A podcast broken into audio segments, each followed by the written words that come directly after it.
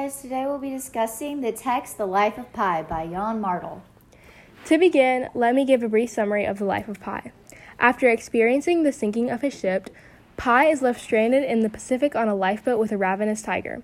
Pi now has to find food for Richard Parker, the tiger, to ensure his safety.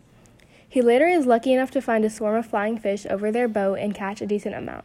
Pi is troubled when faced with the killing of the fish. However, he later was able to catch a large Dorado and kill it with much more confidence and pride. So, after my first read of The Life of Pi, I was intrigued by Pi's ongoing resilience. Pi's ability to keep a positive attitude while also keeping up his determination during his extremely difficult conflict caught my eye. Another thing I found interesting was Pi's ability to kill the large Dorado with ease after struggling to kill a small flying fish. It made me consider what had to be going on in his mind to make such a dramatic shift so suddenly. Yeah, like I agree. What makes the shift in the morals happen so fast?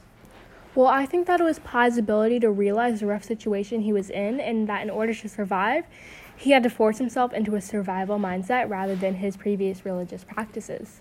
So, to summarize, the theme would be in do or die situations, one must make choices to go against their morals in order to survive, right? I think so. We can see the whole theme unfold throughout the central conflict, which is Pi's internal conflict between choosing whether sticking to his morals or defying his practices would be most beneficial to the dire situation. Pi was able to push back his sensitive bond with his religion and switch to a more appropriate mindset for the situation. Not only that, but he was kind of able to find pride in his actions which went against his religion as opposed to just being super sad about it. Yeah, because like after killing the small flying fish, Pi vents and says, quote on paragraph 26, I was 16 years old, a harmless boy, bookish and religious, and now I had blood on my hands, end quote. This represents Pi's regret for his wrongdoings within his religion.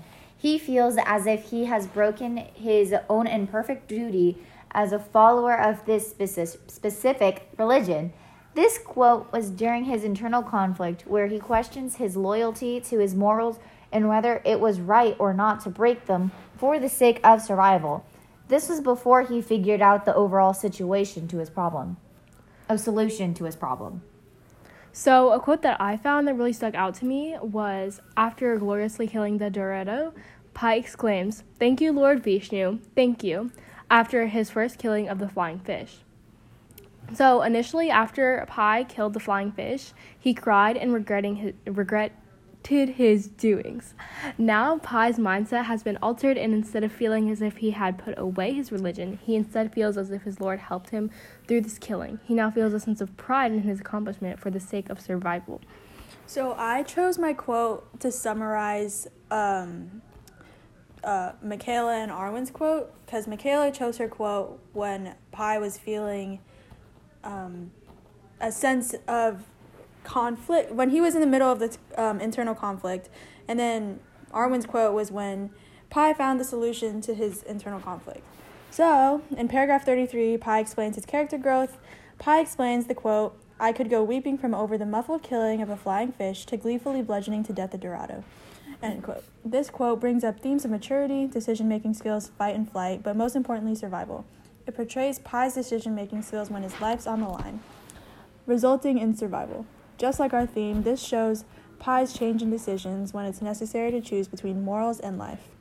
Would you guys recommend this book to our audience? Let's go around the table. I'll go first. I think people should read this The Life of Pi. The author makes putting yourself in Pi's shoes an easy task.